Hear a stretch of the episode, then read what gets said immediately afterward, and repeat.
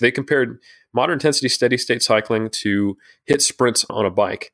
And they found that the sprinting actually decreased hypertrophy and strength more, or had a larger interference effect compared to moderate intensity.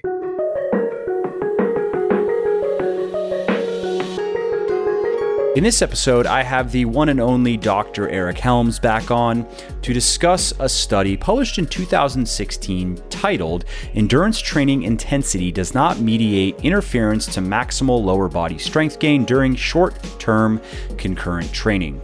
And what this study looked at is, of course, concurrent training, which is the inclusion of both cardiovascular and resistance training in the same program.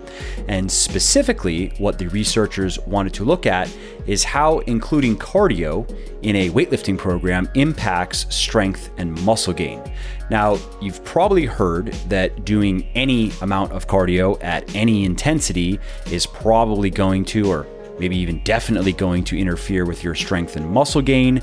But is it really that straightforward? And this study and Eric's interpretation of it and his explanation of not just it, but the other research that has been done on the subject is going to help shed some light on the matter for you. This is where I would normally plug a sponsor to pay the bills, but I'm not big on promoting stuff that I don't personally use and believe in, so instead I'm just going to quickly tell you about something of mine. Specifically, my fitness book for women, Thinner, Leaner, Stronger. Now, this book has sold over 150,000 copies in the last several years, and it has helped thousands of women build their best bodies ever, which is why it currently has over 1,200 reviews on Amazon with a 4.5-star average. So if you want to know the biggest lies and myths that keep women from ever achieving the lean, sexy, strong, and healthy bodies they truly desire, and if you want to learn the simple science of building the ultimate female body, then you want to read Thinner, Leaner, Stronger today, which you can find on all major online retailers like Audible, Amazon, iTunes, Kobo, and Google Play. Now, speaking of Audible, I should also mention that you can actually get the audiobook 100% free when you sign up for an Audible account, which I highly recommend that you do if you're not currently listening to audiobooks. I myself love them because they let me make the time that I spend doing things like commuting, prepping food, walking my dog, and so forth into more valuable and productive activities.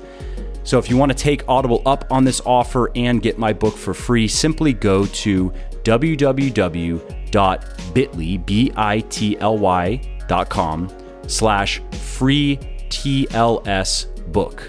And that will take you to Audible, and then you just have to click the sign up today and save button, create your account, and voila, you get to listen to Thinner, Leaner, Stronger for free. Alrighty, that is enough shameless plugging for now, at least. Let's get to the show. Eric, you have returned. Sorry, Dr. Helms, PhD, you have returned. You got it right that time. I was about to hang up if you didn't.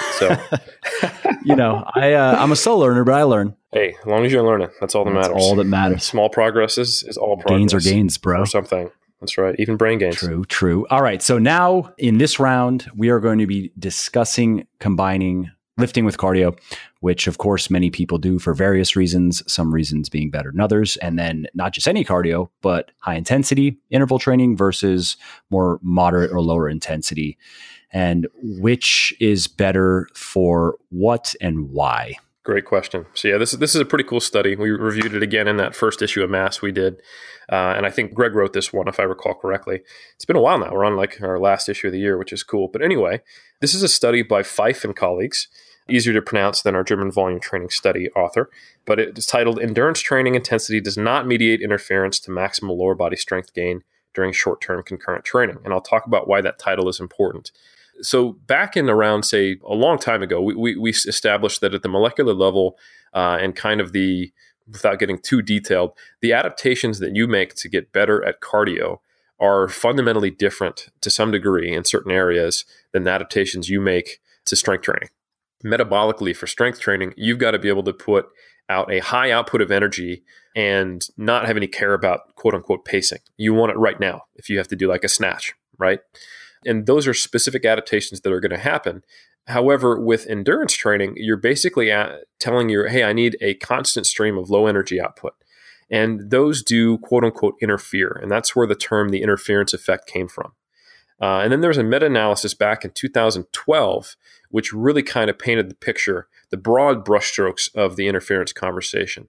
And we saw from that that there was an inverse relationship, or rather a linear relationship with the amount of total volume of cardio you do is related to how much interference you experience. And that makes sense. Obviously, you go walk your dog or you become an endurance athlete, you would expect those two things to have different effects on your resistance training, right? And that's systemic, right? It's not like, oh, but you know, running, yeah, it might just mess with my squats, but it won't mess with my overhead press, right? You know, interestingly enough, that is something that is still getting teased out. And the answer might be yes or no, depending on the study you're looking at. What are your thoughts on, I know it's kind of tangential, but I'm just curious, what are your thoughts on based on what you've seen and what you know? Well, I think it's both. And that's because when if you really want to drill down to the concurrent training hypotheses, there's both an acute and a chronic hypothesis. There's one that says, hey, this is a molecular level issue, and therefore it's not going to be specific.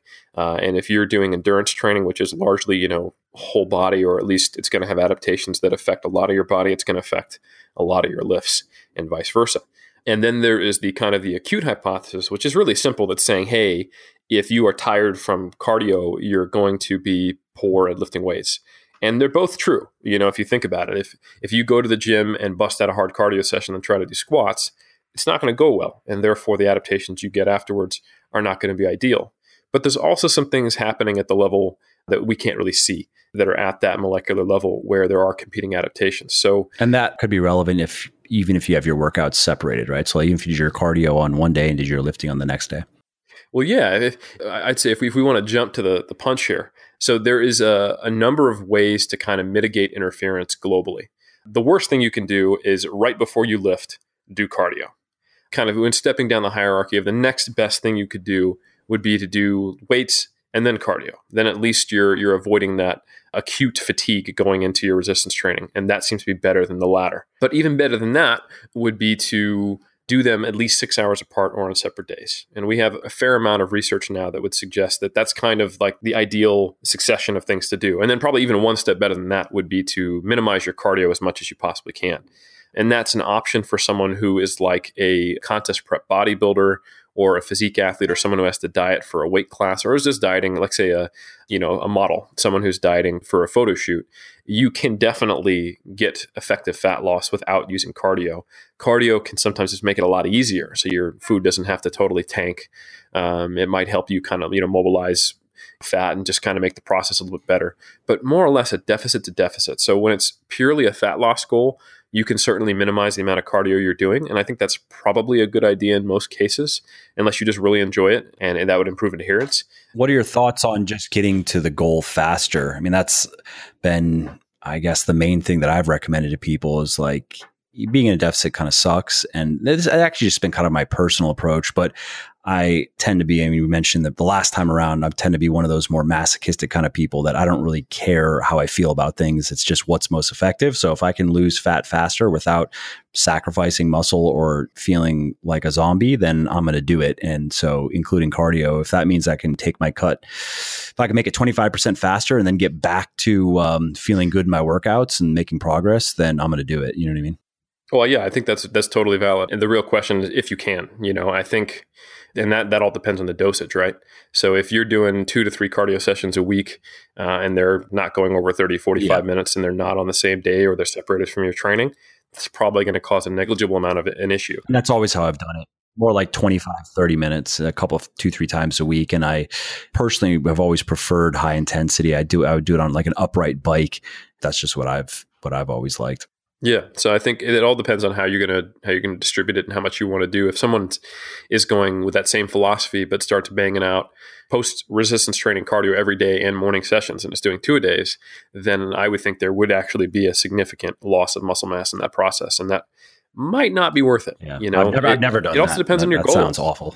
No. Yeah. But it's not uncommon. And it depends on your goal too. Like if you were a bodybuilder, at the end of your diet or near the end of your diet, you're going to be getting on stage multiple times, either once, maybe finishing and kind of eating up into your show, but you can't really put fat back on and do well. you know? So if you are kind of eating up into your show, it has to be very conservative. You know, you're dropping cardio off in a titrated manner, increasing food in a titrated manner. But let's say you're a strength athlete. Well, shit, man, you might want to diet off 5 kilos in 6 weeks and do a fair amount of cardio and just have shitty training for 5 weeks. But then you've got a whole 12-week prep period where you're increasing calories, decreasing cardio, and just making sure you don't go over, say, you know, 2% higher than your weight class, knowing that you can still make it with a mild water cut or, you know, a little shift from, you know, high fiber to low fiber foods right towards the end. And that might be a better payoff versus kind of having a slow diet the whole time where your training just kind of always slightly sucks. So it does depend on the goal and what makes sense in a practical manner. But there are times when you'd probably want to minimize the amount of cardio you could do. There's other times where, you know, you want to get away with as much as you can without causing a problem, like you were talking about. And there's other times where you don't care if you lose a little muscle briefly. If your primary goal is just performance output and muscle is just one component of that, and then maybe you could regain it once you actually finish the diet and then have a solid block of good training. Yeah. Like I've spoken with people, what's fairly common is people training for marathons or half marathons, and that's really their focus for a bit. And they just want to know what can they do in the gym to minimize the muscle loss. I mean, ideally they would like to lose no muscle, but if they have to lose some, they're okay with that. They just want to minimize the damage. Yep. Well, what I've been getting at here is that there's a bunch of different strategies out there to try to see if we can minimize the interference effect. And the meta-analysis I was referring to before had a few strategies in there. It suggested, hey, maybe cycling is a good way to go. The theory being there that you're not doing a whole lot of eccentric actions, which is lengthening under contraction and kind of what we do to brake, very common in most movements, but cycling, just kind of a constant push forward. So you're removing some of the muscle damaging eccentric action. In addition, there's no impact for cycling. So some of the joint stress won't be there. There's evidence showing that cycling, and you'd think other similar movements like an elliptical or maybe a rower, things with no impact and little to no eccentric, would also have a lesser effect of interference. Timing, like we already talked about. Those are the main strategies that have been looked at to minimize the interference effect. And then also the one that is in this present study we're going to discuss by Fife is the intensity of the cardio itself. So there is the thought, the prevailing thought and the hypothesis that came out from that meta-analysis and other studies that the issue is the difference in intensity between the cardio you're doing and the resistance training. And that if you were to do short bursts, say a 30-second or 45-second sprint followed by a recovery period, because that's essentially the same metabolic work-to-rest ratio and intensity of resistance training, therefore you would not have that molecular interference. And that is probably true. However, there is a issue with doing that, in that if you are going to do true hit, where, you know, for that say 30 or 45 seconds, you can't hold a conversation. You can't do anything except breathe as hard as you can to actually complete it. We're talking all out 100% sprint on a bike, an elliptical, a rower, on flat ground, whatever. That is something that's going to have a increased recovery cost. You know, higher intensity means higher recovery. And I think we got on kind of this, we put HIIT on too much of a pedestal in the 2000s. Where we just focus on that one aspect that it shares all those metabolic traits with the resistance training, and it was more time efficient for burning calories, so therefore it was the holy grail. Oh, and hey, cherry on top, there's a little bit of an afterburn effect where you burn calories throughout the rest of the day. Never mind that that's only going to be like 10, 20, 30, 40 calories. It's still something, therefore HIIT is the solution. While all of those aspects are true, there is an afterburn effect, there shouldn't be a molecular interference, and it is more time efficient, I think everyone has just really forgotten about the recovery cost of HIIT. And this is probably the first study that really kind of highlights that.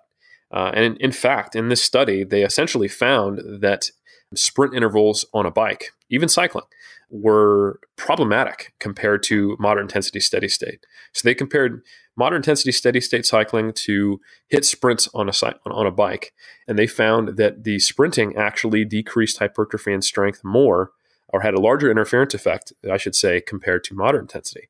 And this most likely comes down to not the molecular differences, but actually just the fatigue caused by it, and actually preventing you from training effectively and from recovering so that you can get in the gym and do the work that's really going to help you gain strength and you retain muscle or gain muscle.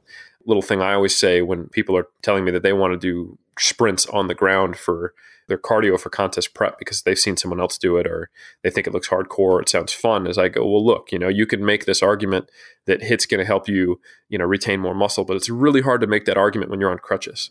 because I've seen so many bodybuilders strain their hamstring or fully tear it because they're trying to be sprinters. And even sprinters don't sprint max speed 4 to 5 times a week. They have a fully periodized program and they carefully integrate it with resistance training. So this trend of bodybuilders just getting out there and just hammering sprints without training specifically to be that kind of an athlete has led to a lot of hamstring strains. And this is and it just wrecks your legs. I mean, I've done it. And when I was younger, I was like, yeah, I'll try that for cardio. Yeah, that lasted about a week. And I was like, yeah, I think if I do this, I'll probably like never squat again. So I'm going to stop doing this. Yeah, exactly. So essentially there was, less strength gain, less muscle mass gain, and more signs of an interference effect really in the HIIT group. So it really kind of puts that nail in the coffin, in my opinion, of going, hey, we can't just lose context and just look at the molecular differences. You have to think about exercises having a recovery cost and how that's going to affect everything else. And sure, overall, you just want to limit your cardio. But if you have to do cardio or you want to do cardio, let's say you're doing CrossFit or something like that, you're thinking about where to position it relative to your resistance training and how to sequence your training becomes a little more complicated. And you do have to consider it versus just kind of applying this carte blanche. I'm going to just go hard and go short, and that'll be just better because it's more like my lifting. Well, it's like, well, you wouldn't just double your lifting to lose fat, would you? Like if you had 4 hard days of training and you needed a diet, you wouldn't just go to 4 2-a-days of lifting weights and double your volume. You know that would be bad. But in many cases, you're trying to do something similar by adding a ton of HIIT. Interesting. And have your personal experiences working with people agreed with that? Because the reason why I ask is over the years, again, I myself have done what I would say is probably qualifies as HIIT. I mean, the high intensity intervals were hard. In terms of length, they were never longer than 60 seconds, probably more like 30 or 45 seconds. I've recommended it again for people that want to lose fat as quickly as possible. Now, to be fair, if we're looking at it in the context of what weightlifting they were doing, the basic programs that I have out there for men and women are not tremendously difficult. They're essentially push-pull legs programs with some accessory work, and none of your workouts are more than 45 or 60 minutes. So we're looking at, 2 kind of harder workouts per week, and then anywhere from, 1 to 3 not so hard workouts per week. And I myself, in doing that and doing HIIT when I was cutting, I don't know, I never had any signs of falling behind in recovery. Now, to be fair, yeah, my lifts stagnated and I just kind of took that in stride. And in just working with a lot of people, no individual case comes to mind where it was like, okay, this is clearly too much. You should just be walking instead. Now, of course, you could make it too much, but what are your thoughts on that? Well, it sounds like you're already in the realm of reasonable when you start out with what you're doing with your clients. So you're not starting off with, I'm going to crush these people and then I have to walk it back. I oversold the differences in the kind of my just inflection of my voice and how I presented the results. Like in this study, if you were to truly kind of look at the statistics and kind of go hard line, like what was the main outcome? The main outcome was that, man, it didn't seem like there was a big difference between HIIT and moderate intensity steady state. There was a slight difference in favoring the moderate intensity steady state for hypertrophy and maybe the interference effect a little bit. But overall, it looked like, hey, HIIT didn't beat out moderate intensity steady state, counter to what the dogma we've believed. And that's probably the safest bet to make from this study. So let me just kind of walk back the extremity with which I presented these findings. So I think basically people should feel a little more safe doing steady state cardio and knowing that probably on if you like look at time matched or number of sessions per week, it's probably not going to be that much worse or that much better to do HIIT or miss or vice versa. And I guess then the context of why you're doing it matters too. I mean, you mentioned that, but are you doing it? Because again, I really only do, I mean, that's not true actually. These days I'd say moderate intensity biking just because I like to do cardio, but I would do HIIT when I'm cutting and otherwise I wouldn't be doing it. But for those people out there that are doing cardio for longer periods of time for whatever reason, that's also a different circumstance than someone who's like, look, I want to lose a lot of fat over the next 10 to 12 weeks and I want to feel good. If that means sacrificing some potential progress in my weightlifting, then I'm fine with that. That's just a different context. Yeah. If the trade-off is worth the speed, that's totally fine. And I think that that's exactly what you have to do is kind of look at, all right, what are my goals? And then how soon do I want them? Is that reasonable in the first place? And then what level of sacrifice do I not care about? you know, you look at the study and you go, right, so the HIIT group didn't gain as much lean body mass, and it was a small amount. But maybe if I add HIIT to my training and moderate intensity steady state, sure, maybe I won't gain or retain quite as much muscle mass. But if I get leaner faster and I can maintain that and then go into a bulking phase, maybe that will be, it won't even matter 6 months from now. And I think that's a fair perspective. But really, people just need to be informed going into what they're doing. If you are starting a diet and you come into it and you're thinking that you have to do HIIT because that's going to be better for maintenance of strength and hypertrophy. You know, this study tells you that strength will be roughly the same, and in terms of hypertrophy, it might actually be slightly worse than doing less fatiguing cardio. And if you're afraid of miss because you've heard of the interference effect and you think, well, wow, that's the intensity zone that's going to interfere the most with your training. Well, it depends on the dosage, and it may cause actually slightly more problems to really beat yourself up. So think about the modality of training you're doing. You know, if you're doing, you know, cycling or elliptical and you're keeping it to say 1 to 3 sessions per week and the HIIT sessions are brief and you're, you know, auto-regulating it, or you're mixing the two, you're probably going to be fine. You know, and in my personal practice, I'm typically not having people do more than, you know, 1, 2, 3 cardio sessions per week, and certainly not more than 1 or 2, maybe 3 HIIT sessions. And I am trying to make sure that it's low impact, low eccentric action, and that it's separated from resistance training if possible, and if I have to, after. And I think from what I've seen is that the benefits are worth the trade-offs in those cases. If you can moderate it, and if you want to have effective fat loss or faster fat loss, or if you just need that extra edge to really get quite lean, if that's your goal in a reasonable time frame, and you want to have a decent amount of calories to play with to eat, then yeah, there's all reasonable applications of cardio. And I think the big take home from this study is just that HIIT is not the holy grail. And if taken too far, it might be slightly worse than a lower intensity. Absolutely. And where would you like to see this research go from here? What's the next question that you would like to see answered? Yeah, I would like to see like some practical comparisons of different types of configurations, combining them. Because I think what you rarely see, research always pits one thing versus another. You know, it goes, is HIIT better than miss, or vice versa, you know, or is heavy load training better than light load training? But rarely do we have studies of, hey, is a combined heavy and light load training program set up in an intelligent way compared to something that's just high reps or just low reps better, or is all HIIT or all low intensity steady state better? But what if we combine them? So I would love to see someone have a mix of different cardio intensities and see if that was a bit better, you know, and try to figure out, okay, based on prior research and what we think makes sense logically, what's the most HIIT we would give somebody? Okay, maybe 1 to 2 sessions, and we'll do the rest from miss.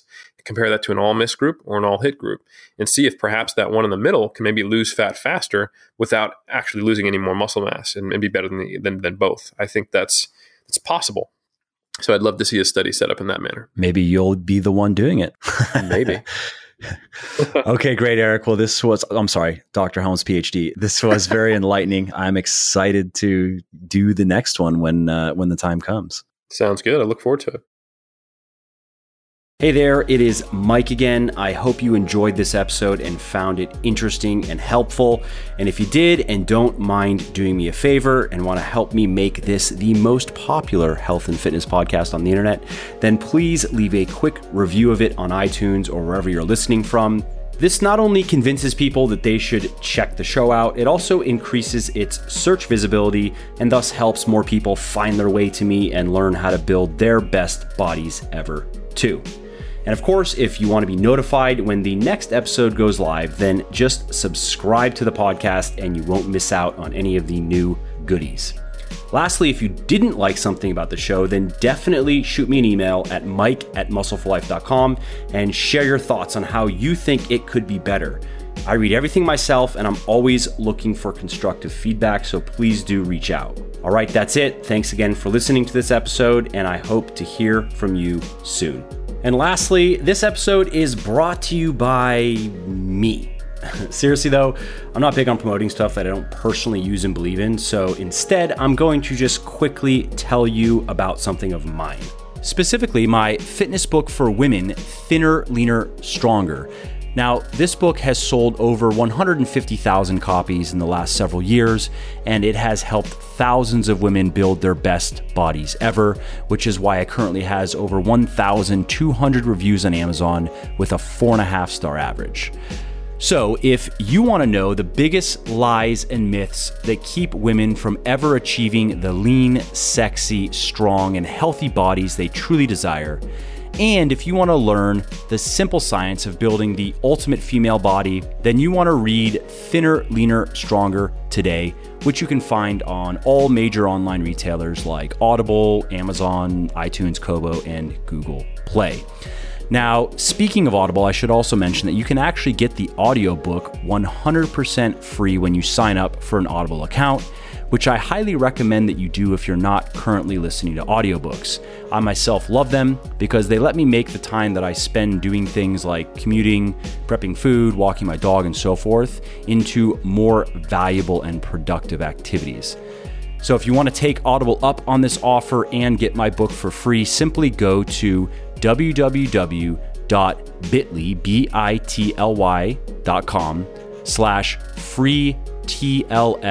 book.